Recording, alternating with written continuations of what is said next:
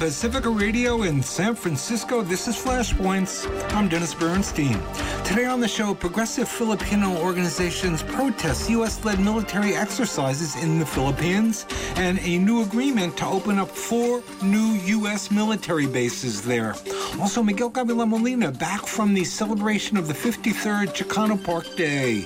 And Biden readies to announce his new campaign for re election. Roots Action says, Don't run, Joe. All this and more coming up straight ahead on Flashpoints. Stay tuned.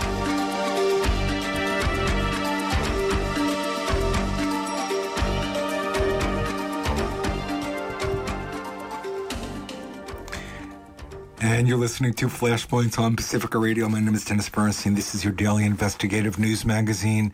We come to you every weekday from 5 to 6 over the Pacifica Radio Network. We are happy uh, to have you along. And uh, we're going to start back in the Philippines.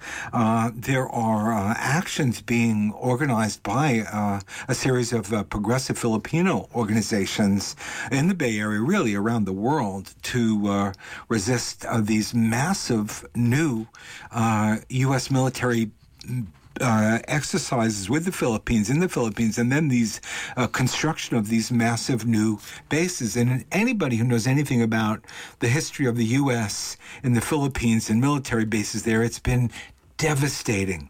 Uh, and here we go for another 21st century round. Joining us to talk about it is Mohammed Radhan. Uh, he works with Bayan NorCal. That's an alliance of progressive Philippine, uh, Filipino organizations that will be taking uh, action uh, against uh, these, the building of these bases. Welcome to Flashpoints, Mohammed. Good to have you with us. Thank you for having me, Dennis. Um, it's really exciting to be here. Well, uh, let's. Could, we have a little bit of history in terms of the United States and military bases and the way in which the U.S. government and the U.S. military has really wreaked havoc in the Philippines with these bases? Yeah, sure, definitely. Um, so one example that comes to mind is um, back in 2014, I believe, um, over in Olongapo City, which is a well-known U.S. Um, military uh, um, uh, base location, um, there was the um, infamous killing of Jennifer Laude, who was a trans woman, um, by a, um, a, U.S. military uh, U.S. military personnel. Um, um, this person was the military uh, person was not granted any sort of how should we say, punitive measures by the Philippine government. there was clemency given by the Philippine government under Duterte. Um, the killing was almost um, uh, the killing of Jennifer Laude was almost um, completely um, excused um, by the previous administration, and complete um, control over the prosecution of the U.S. military personnel was given completely to the U.S. military, facing who faced almost uh, basically no punitive measures over this over the killing. Um, and of course, you know, we can also go back to the um, U.S. Philippine American, uh, the Philippine American War, um, in which you know hundreds of thousands of Filipinos were killed, um, you know, following the Spanish American War after the Battle of Manila Bay. Um, you know, which um, many uh, many say was kind of like a mock battle to stage the handoff of the Philippines to the United States in its uh, quest for um, kind of like a colonial empire within the Pacific, you know, hundreds of thousands of Filipinos were killed um, you know, mercilessly uh, alongside, you know, a lot of uh, indigenous peoples, uh, Muslim peoples in the South um, uh, during this period. Um, but yeah. What is the uh, current situation now in terms of uh, human human rights? Um, the current Marcos government. W- w- what does this look like now? and is it getting worse under Marcos? Yeah, so uh, maybe so, so, a quick context um, for the listeners. Um, so last year in the Philippines, um, it saw the election of Ferdinand Marcos uh, Jr., Jr., uh, who was the son of the former dictator of the Philippines back in the 70s and 80s um, into presidency. And um, throughout this um, past year since his election, we have seen a pivot by this new regime, uh, especially welcoming back U.S. military presence within the country, alongside you know the U.S. continuing um, as it did under Duterte, uh, funding counterinsurgency operations um, to assist the, like, you know, the newly elected regime. Um, and these counterinsurgency uh, operations, like, you know, they primarily target um, indigenous communities, Um, you know, they target activists. There's a, you know, there's a something that we call in our uh, in the Philippines called red tagging, right? Um, to discredit any sort of criticisms of the government, um, to say that oh, like they're part of like a communist rebellion, therefore it's justified to target them. Um, and moreover, you know, just people that have been critical of, you know, um, not just the current, but even like the past, um, the past regime of the former president um, um, Duterte. And so that's kind of like the current um, human rights um, situation right now. Um, and within, you know, the recent um, within recent months, we've seen the current regime agree, um, as you said earlier, to the addition of four new U.S. military bases under the country in what's called the Enhanced Defense Cooperation Agreement, um, alongside a $3.3 million aid package to the Philippine National Police, um, you know, for supposed anti-terrorism efforts. But of course, what these um, efforts are is targeting, um, you know, any critics of the government, um, you know, silencing of media, things like that. I see. You're listening to Flashpoints on Pacifica Radio, and we're talking about some actions that are coming up uh, to resist uh, the uh, construction of four new U.S. military bases in the Philippines. And are you concerned that part of this uh, infrastructure thing is a part of the support of the the U.S. Uh, program. They call it the Pivot, which is to uh, make sure that you do everything uh, possible to restrain, undermine, and control uh, China and surround China by land, air, sea, and space. And the Philippines are meant to play a key role in that. Would you say that this is uh, part of the modus operandi here? Definitely. Um, so, you know, even um, back in, you know, when we look at history, you know, the Philippines has always been seen as kind of like, for the United States especially, that kind of gateway to Asia, right? Um, and kind of in the modern ta- context, you know, what um, these moves are to build these military bases is very much um, a provocation against China. So within the Philippines, you know, there is the issue of, you know, Chinese incursions in the West Philippine Sea. But with the U.S. military buildup in the Philippines, you know, we very much see this as an unnecessary provocation against China. Um, you know, that, you know, it puts military forces in the area.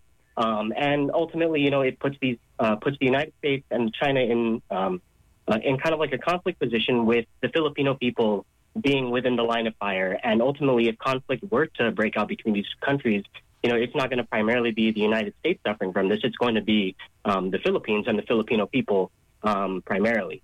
So yes, definitely. And it, it really is extraordinary. Like the United States needs four new massive military bases in the Philippines. What, what, what else could explain that except getting on a pro war footing? We see the endless uh, China bashing, uh, and this is the kind of infrastructure. Uh, it was the Philippines, right? That was the, it became the practice grounds for the Vietnam War. Exactly, correct. That is correct. Yeah.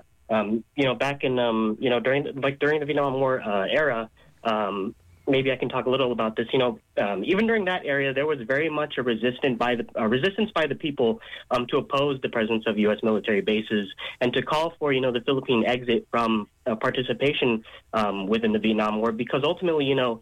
Um, if the Philippines is going to be used kind of like as like a glorified ba- uh, military base, um, you know, that's not really addressing the needs of the Filipino people. It's just primarily serving another country's interests um, to invade to invade a country um, that's just nearby. And ultimately, you know, the people don't want that. They they want what's best for themselves. They want to have a good life. They want you know industrialization, things like that. And you know, it's it's very much antithetical to what the interests of the Filipino people are. Well, tell us a little bit about the the organization, the organizing that are that's going on in terms of uh, the way in which you plan to resist. I know there are some protests planned. Tell us about that. Yeah, so I can talk a little bit about the uh, the upcoming protests. So locally here in Northern California, um, so the alliance that I'm a part of, an organization, uh, Bayan, or also Bagong Alyansang Makabayan, the new patriotic alliance of Northern California, we are holding both um, not just a, a, a rally, um, but also actually a teach-in. So this Thursday, um, actually 6:30 p.m., we are going to be holding a rally over in San Francisco at Union Square. Um, and within Union Square, there is the monument to you know General Dewey, who was the U.S. Um, general who was uh, you know in charge of um, planning the occupation and invasion of the Philippines back in um, the 1890s, early 1900s. Um, so there will be uh, a rally um, in, in uh, in opposition to the building of these U.S. military bases. Um, but I'd also like to point out that aside from just the rally, we're also going to be doing a like community educational discussion, a community teaching about you know um, uh, neoliberalism, right? Um, so uh, another thing that I'd like to actually flag is that um, coming May 1st, um, which is also known as International Workers' Day, um, uh, President Marco, uh, Marco, Ferdinand Marcos will actually be visiting um, the United States um, to have a bilateral meeting with uh, President Joe Biden.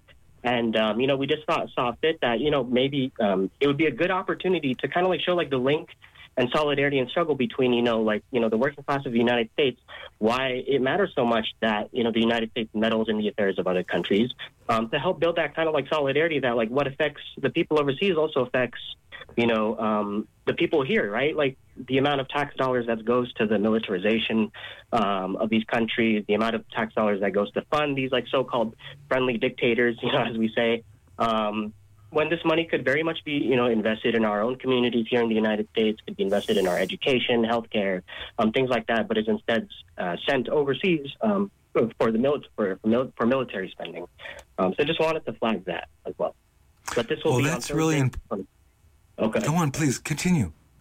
Oh yeah, so this will be um, Thursday, April 27th. Um, the rally will be at 6:30 p.m., but we will have that neoliberalism uh, educational discussion teaching uh, about an hour early, so 5:30 p.m. Um, in Union Square at the General Dewey uh, Monument.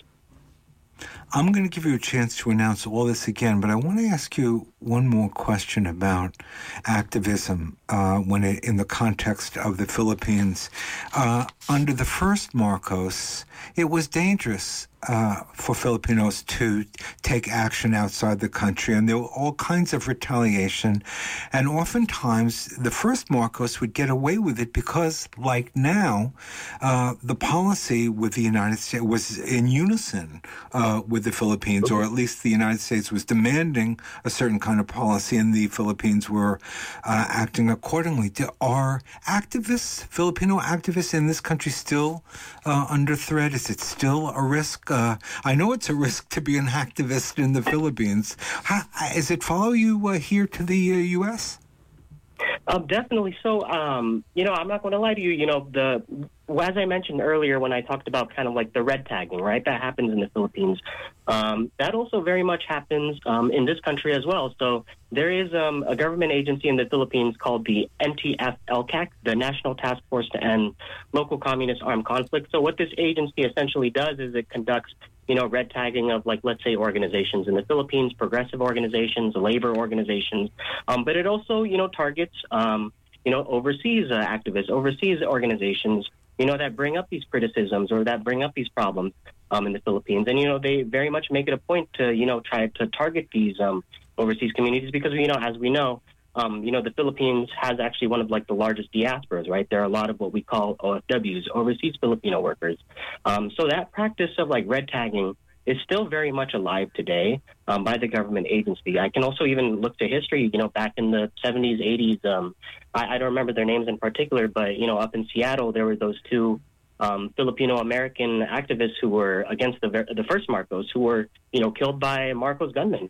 Um, and they were, you know, union organizers, they were labor organizers, and they were very much uh, targeted. And, you know, that process um, still very much happens today, that the practice of red tagging, um, red tagging, red tagging organizations, um, especially when um, we have these foreign visits, such as when Marcos is coming to the United States. That's especially when those red tagging efforts um, ramp up. Right. And this is, uh, as you say, the diaspora um, there are many people who are dependent upon the money coming back to the Philippines. So it could really be devastating if uh, Marcos too, uh, you know, puts out the word and uh, cause a great deal of suffering and a lot of fear. And I'm sure it stops some people from acting, but many people have the courage to stand up and fight back. And again, let me give you uh, an opportunity to remind people how they might want to participate? What, what, what are you hoping that people might do?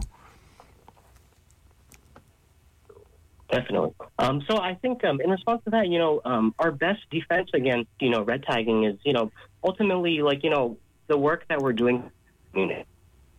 Acknowledge that, you know, the government of the Philippines and even, you know, our own government here in the United States, you know, often, you know, very much neglects its people. You know, we have to really, you know, show that, hey, like the work that we're doing is, um, you know, really helping. It's really for the people. It's really help. It's really for these, uh, for the people. Um, you know, it's really showing care for the people. And, you know, if as long as you know we're continuing doing our community organizing, showing that you know who are we primarily doing all this work for, you know ultimately the best defense against you know institutional violence or like um, red tagging, the best defense is from your own community because they can recognize the work that you do right. uh, you know, locally in your own community, even overseas, um, and especially you know with um, our solidarity allies. So you know, of course, you know for us here in the United States. Um, you know, we're surrounded by, you know, many movements, uh, many groups of people, many different, uh, um, different, uh, different peoples who are all struggling, um, you know, for different things. And, you know, we really much have to build those, you know, um, you know, those ties with everyone because, you know, we all do share, uh, uh, the same struggle. Um, you know, maybe our uh, our struggle against U.S. imperialism is also very much tied to, um, you know, like the labor struggle here in the United States. And um, as long as you know we're continuing to forge those ties, you know we're doing our community work. You know that's that's possibly the best defense that we can ever have. Um, Beautiful. Beautiful. And again, we'll just very quickly remind uh, people how they could, uh, uh, when the protests, the actions are. Yes. So uh, just uh, once again, it'll be on Thursday, April 27th at 6:30 p.m. Um, at the General Dewey Monument in Union Square, San Francisco, and we will be having a neoliberalism teach-in at 5:30 p.m., one hour before the rally. Beautiful. Thank you for sharing this with us. Really appreciate it, Mohammed. Be safe. Come back soon and uh, tell us what happened. Thank you. Thank you for having me. All right, be safe. And you're listening to Flashpoints on Pacifica Radio. We're going to take a short break. And, uh, well, I, I, don't know if he announced yet. I, have been in a cocoon here, but uh, Biden's threatening to announce uh, his run for a second term. We're going to talk about that. Is it, some people are saying, no, Joe, don't run. We'll be back.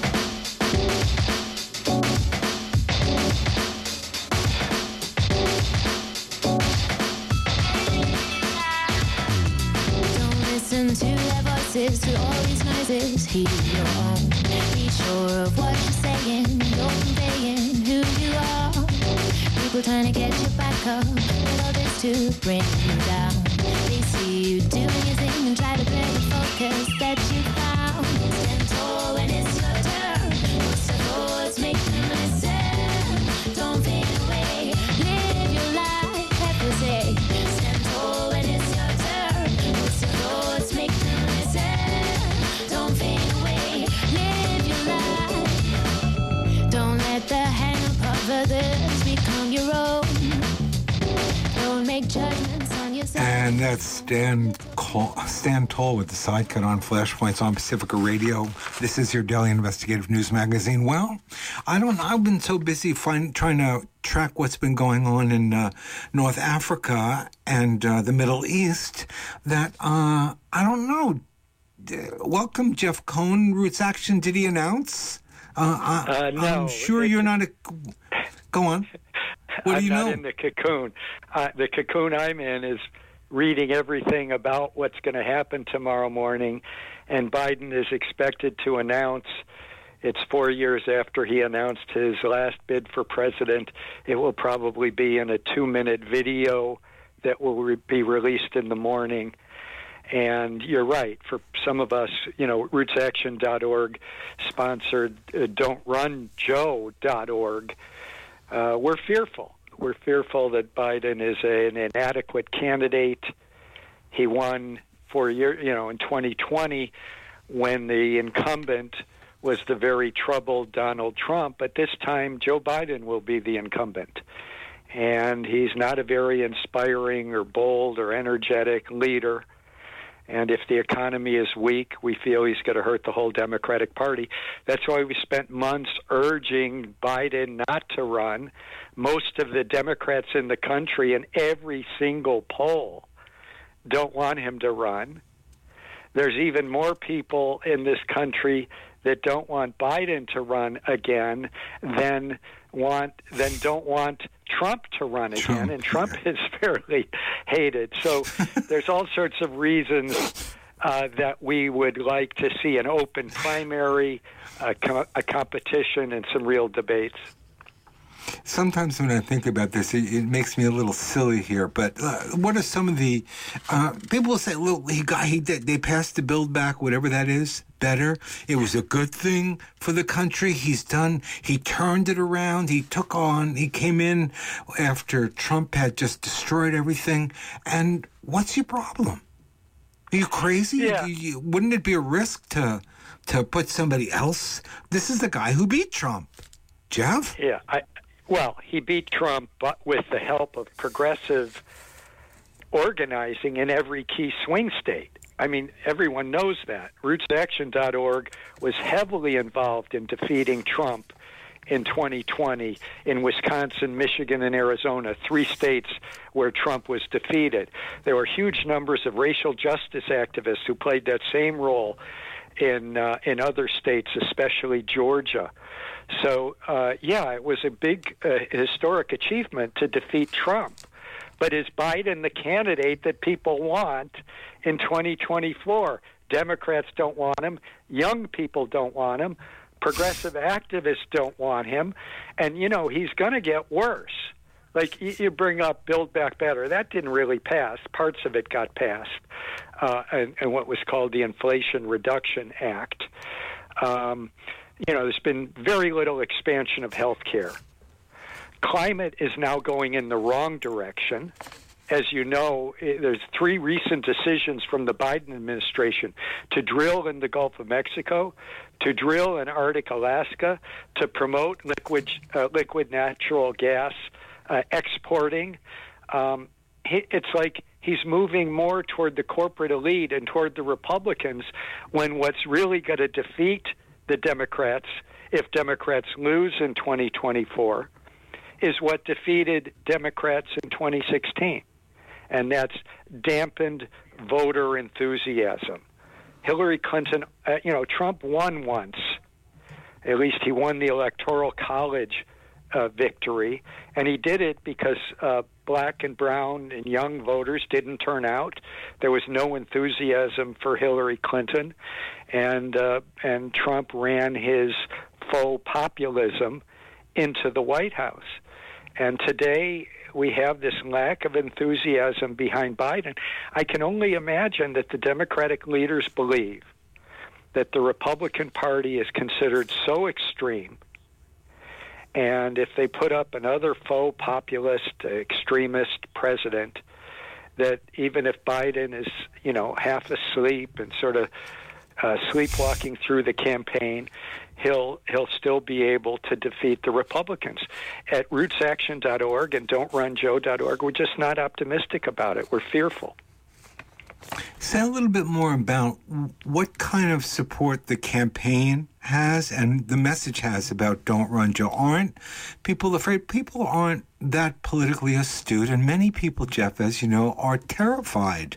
Uh, and and because of, I believe, because of the Biden administration failure and the Attorney General and the entire the way in which they totally mishandled the investigation of Trump, they've pushed this election and the Trump thing right into the next election.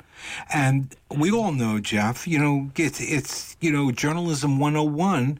If you're, if you're working on a story and it's coming close to an election and the, and your, uh, the, your focus is running, uh, you have a hard time until after the election is over. Everybody yep. knew this was happening. This is part of that failure of policy. Wouldn't you say this kind of weak-kneed attorney general? Yeah, uh, I've got criticisms not only of the attorney general, but of uh, Joe Biden's uh, tr- uh, transportation secretary, Joe Buttigieg, who's done very little for railroad safety and other problems, airline safety. Oh yeah. You could you could go through the whole cabinet. I mean, let's face it. If if if you've got listeners, Dennis, who are getting their news largely from MSNBC and CNN and NPR, all they ever hear about is Joe Biden is triumphing again. Joe Biden, massive legislation we keep hearing. The reality is we have massive crises in our country. One of them is climate, one of them is economic and racial inequality, another is uh, denialism uh, about guns.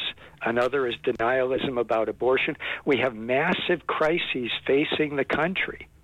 And the go slow, yes, no, status quo, corporatism of a Joe Biden administration, while it's better than the Republicans for sure, it's not meeting the crises. And so uh, that's why Don't Run Joe has gained a lot of support. People can still sign our petition up up till the last minute. Uh, you know, we're still urging Biden to reconsider. Uh, we just we're fearful that this go slow, yes, no corporatism won't get the job done. We would prefer and we're still hoping we will keep pushing for Biden to withdraw if he does announce tomorrow. We want an open Democratic primary. We want progressive issues debated. We want new policies that come closer to meeting the crises that our nation faces. Joe, another uh, six years of Joe Biden won't get the job done. Is it better than Trump winning? Of course, but we're not sure Biden can beat Trump in 2024. We think there are other candidates who could beat Trump if Joe Biden would step aside and allow an open primary. You know, uh, Biden represents the status quo today. I mean, if the economy is weak in 2024, a faux populist like Trump or DeSantis could defeat Biden if the economy is weak. He, he inspires few most Democrats, the newest NBC News poll shows most Democrats want an alternative to Biden. They want a different candidate. And what you have is the party, the Democratic Party leadership, sort of imposing Biden on the Democratic Party base that doesn't want him. It's the exact opposite of the Republican side, where you have a party base imposing Trump on the Republican leadership that doesn't want him.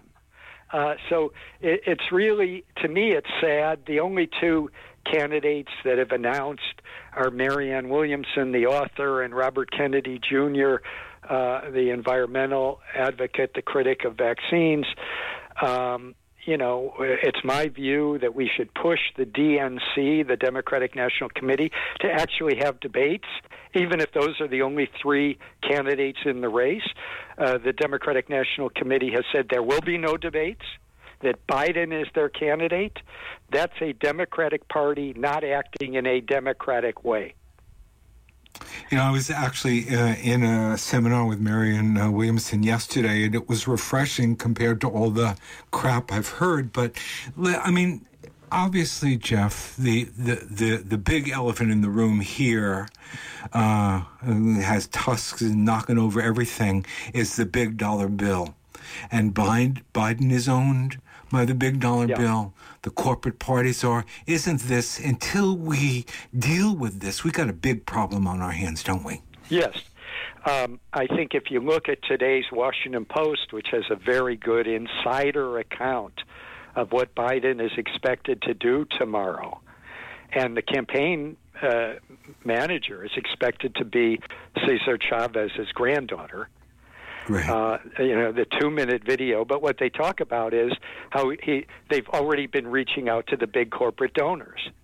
People may forget that when Biden uh, announced his run four years ago, one of the first things he did was go to the big corporate donors who were gathered at the Carlyle Hotel in New York and a campaign pool reporter. Only one reporter is allowed into those private fundraising gatherings.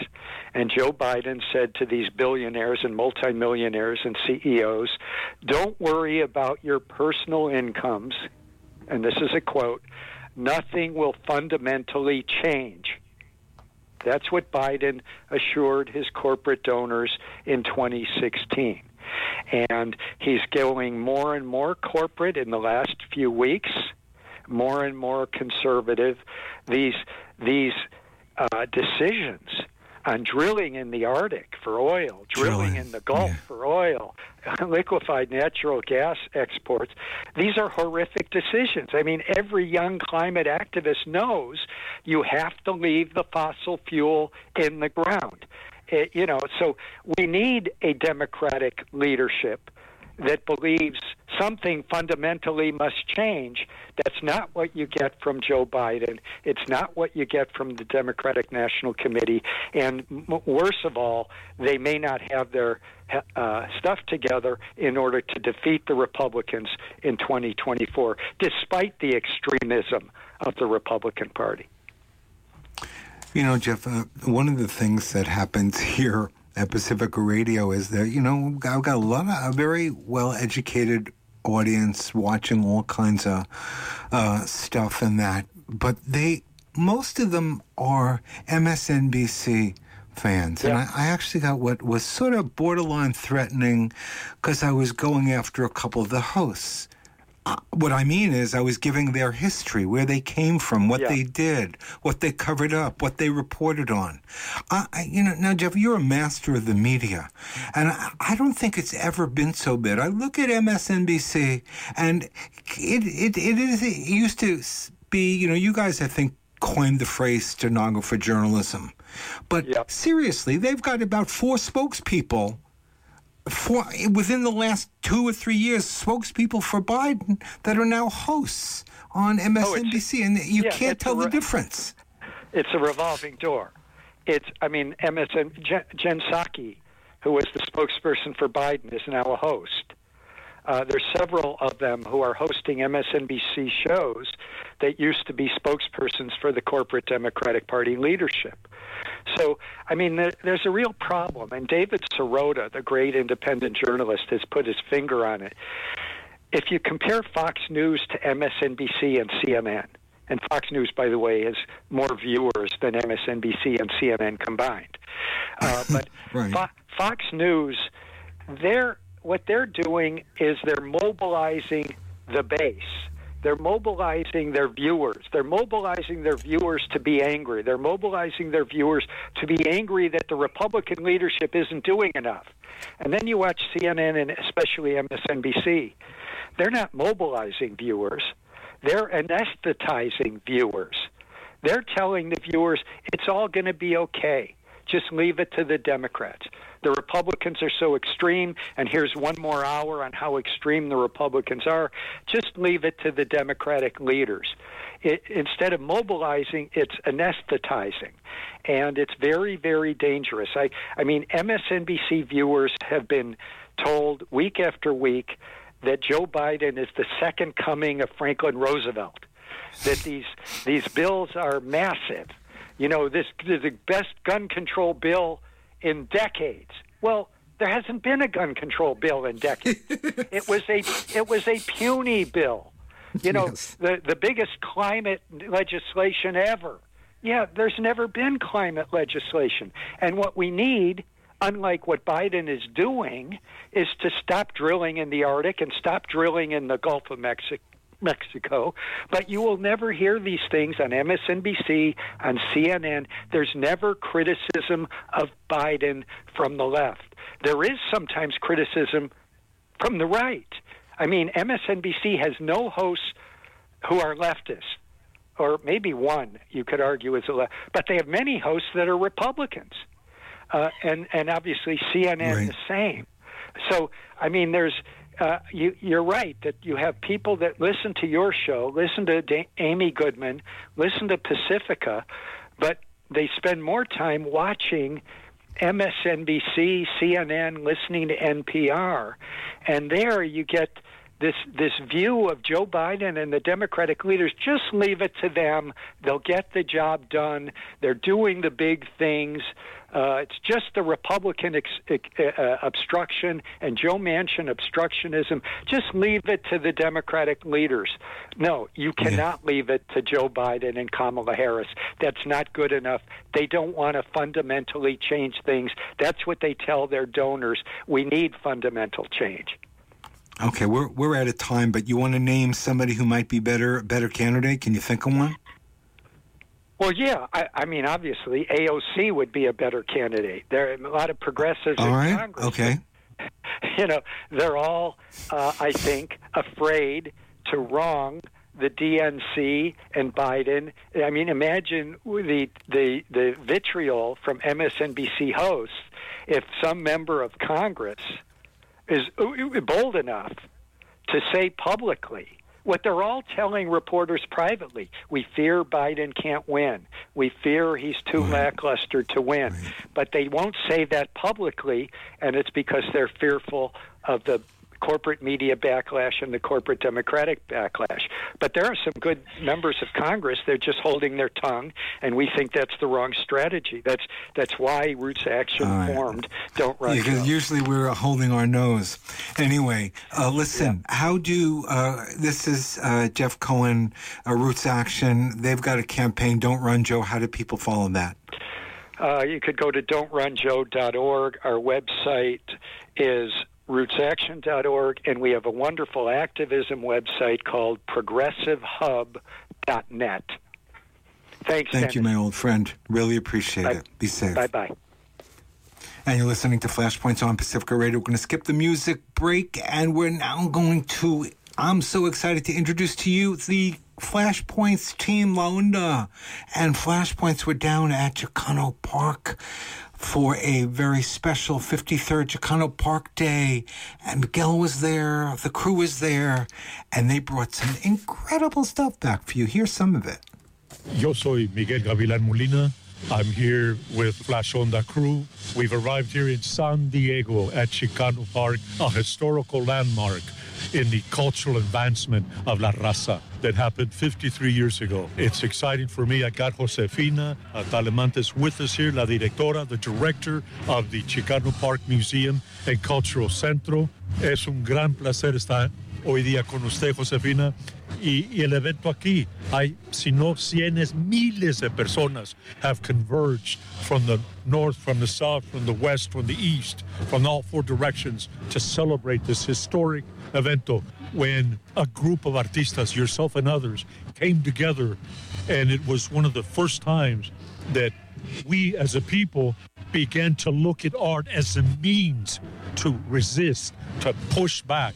I don't want to use the word weaponized, but it turned into a means to push back against the racial bigotry that our people have suffered here since the invasion of the colonialists. But that said, today it's April the 22nd. We're just finishing the 420 and also Earth Day hoy día. Josefina, es un gran placer. Bienvenida al programa esta tarde. Pues aquí estamos y no nos vamos. Y que viva Chicano Park. Y que viva Chicano Park. Y que viva Chicano Park. Y que... ¿Verdad que sí? Andele, así le ponemos. It's exciting what's happening here. Yourself and others. I've seen some of the veteranos, mujeres, and hombres que estuvieron aquí when the Royal Chicano Air Force, yourself and others came together here as a gente, gente, point gente, of cultural. You know, culture coming together and the gente saying, ya basta. You took one of the oldest barrios in the United States at that time and removed it to placate the military, the island, the Coronado Island. And the know. intent to put a California Highway Patrol Station right here, which is now the Chicano Park Museum and Cultural Center. ¿Y qué? que se oiga, let it be heard. As the drum beats, it should resonate. And as you hear in the background, the Mixteca, Azteca, Mayan dancers are doing their ritual ceremonia. People don't realize, but the danza is not entertainment. No, it's not at an all. ofrenda. Ofrenda. It's, it's, a prayer. It's an offering. Pero today is really significant, Josefina. You know, you were here in the beginning. I was. And throughout the years, I think hace como maybe about 10 years ago vine and the paint was falling off, it had chipped, it had cracked. And I did a little ceremonia here and I said, Ojalá that somehow this is part of our cultural history to resurrect it. And sure enough, somehow grants were gotten. Yourself, others, Herbert Siguenza came together and established something that's desperately needed here in California, and that is museums. That is Chicano, Chicana, what I call Chicanoa museums, galleries, centros. We don't have too many of that. But to see this here at this landmark, it's huge. How did you come about establishing the Museum and Cultural Center? Well, I'll tell you the truth. It's got history to it. I was the director of the Centro Cultural de la Raza in Balboa Park back in the 70s. And at that time, they wanted us out of there because they didn't appreciate our culture. And I kept thinking, how could I be involved as the director of this agency in Balboa Park when they don't want us? And so I started saying, okay, we're a cultural center, but maybe we should be a museum. And I began researching how to establish a museum. And that was 40 years ago. The Centro is still there, and now they want us, of course. but in 78, when the city forced the Chicano Federation out of this building, the Chicano Park Steering Committee, who are the stewards of this park, we knew we couldn't handle the building. We were there for about three months. And then they, they wanted us to exchange the Centro to come down here. And we, we said, no, the Centro needs to be where the cultural centers are in Balboa Park. And at that time, we said, only something that's going to serve the community. They sent in Phil Del Campo, who was a dean at that time, Dr. Del Campo, to negotiate with us. And it was Jose Gomez, who was also one of the founders of this park, and myself. And we said, well, you know, when he said we could put um, adult and continuing education here, and we said, okay, that would serve Barrio Logan. We could serve services. He promised us that they would give us the building back for the community once they had built a, a, a, facility for them. And they have a beautiful facility three blocks from here. We just didn't know it was going to take 35 friggin' years to build the building. And how many of us have died along the way? So when I heard that they had finally built the building, I started negotiating with the city. And I said, that building comes back to us. And we had a very supportive city council person at that time who was David Alvarez, who is now Assemblyman David Alvarez. And he lives here in this community because we were renovating the building. And so once we got in, um, then we began organizing so that we could have an opening. We opened October 8th, 2022. We are six months old. We're babies. but the Chicano Park Steering Committee, who was founded on April 22nd, 1970, we are the ones that took over this land. We stopped the state of California yes. and the city of San Diego from putting a California Highway Patrol station. So while the nation was launching National Earth Day, we were facing jail time. But you know what? We didn't care. We didn't care because they had already displaced three fourths of our community. When Interstate 5 came through and then the Coronado Bay Bridge, we went from 20,000 residents to down to less than five within 10 years which is ridiculous, through eminent domain. And to learn later, me, I lived here. I just thought all my tias lived here, all my grandmas live here, everybody lived here. We were segregated. This community, Logan Heights, was segregated, and it was segregated through redlining. We couldn't get loans to move anywhere else. So they displaced us just like East LA, all the spaghetti straps of the freeways. They did the same thing here. And you have to understand this was what a working class community did. This was no park. We occupied, took over, and created a park. We stopped the bulldozers by human chains. We began planting our own maguey, our own plants. But everything else from that time on has been a struggle. And the steering committee has been consistent, all volunteers, never paid, never paid. And we've had a couple of different directors, but the, the, the mainstay was Tomasa Camarillo, Tommy Camarillo. And Tommy had maintained records. Because of Tommy, we have an archive of 53 years of history of Chicano Park and Logan Heights because Logan Heights is where everybody was segregated to come. You had blacks, you had Asians, you had Chicanos, you had natives, you had you had poor white people that lived here. Sí. We all lived here Right. because the, the canneries were here. We worked in the canneries. Right, right. And so because of that, you know, we're still dealing with it. In the 90s, we had the KKK that threw paint at our pillars. And then in 2018, we had the Proud Boys come and implode themselves on the other side of the street. We have been dealing with this kind of racism ever since today. Let me give you an example. Today, one of the medium came in, media came in, couldn't identify themselves, and then they turned around, "Oh, you people." Well, they got chased out of the park today. Very, very politically correct, if you know exactly what I Oh, mean. yeah. And so they're calling their presidents and their institutions to deal with us, but we will deal with them because when you insult us, you deal with us. And we're here, y aquí estamos, y no nos vamos. Well, Josefina, one of the things that's really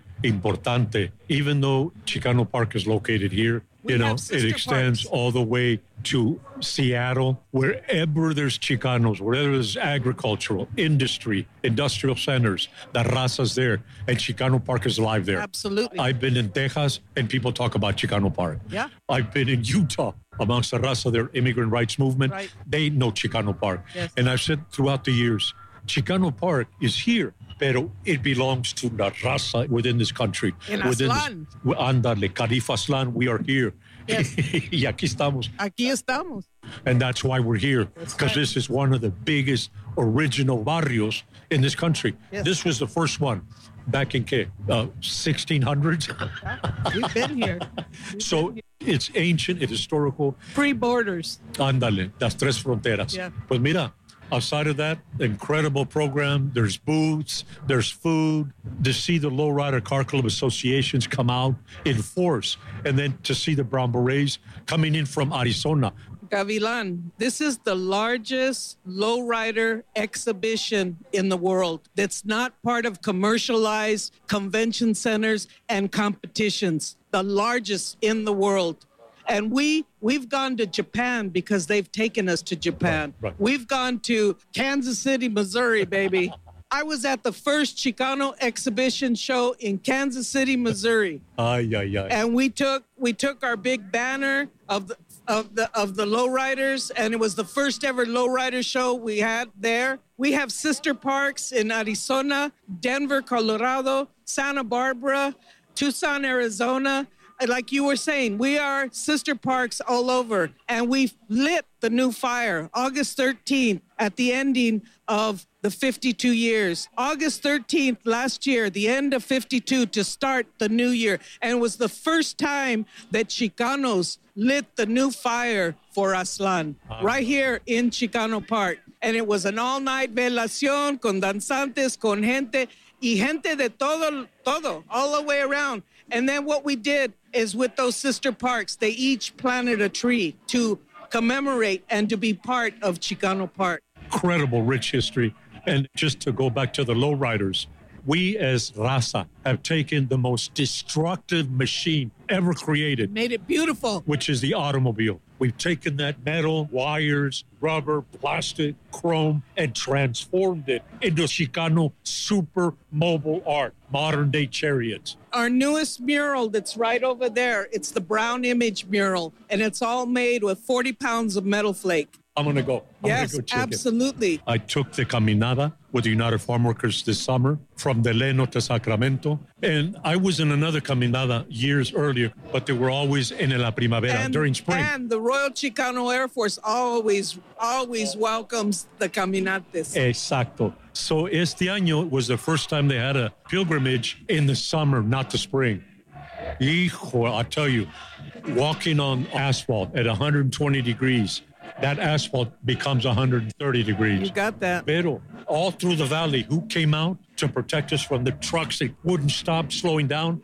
The lowriders. Absolutely. They came down, and to every pueblo, they forced the trailers to go to the outside and keep away from us the whole time. And even there was some minor confrontations with the CHP, with the local sheriffs, but eventually they realized it was sanctioned by the state. Pero increíble.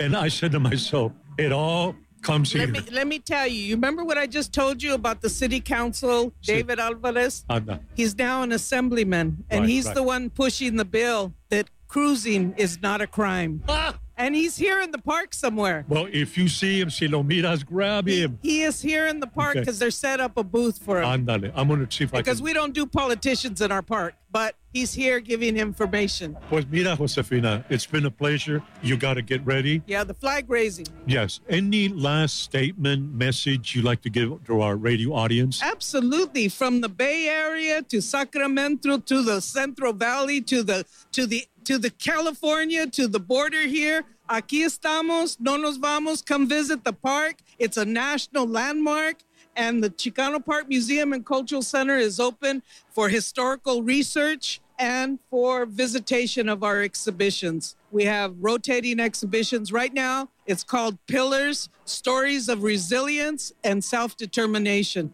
Él es Dios. Él es Dios. Ahúa.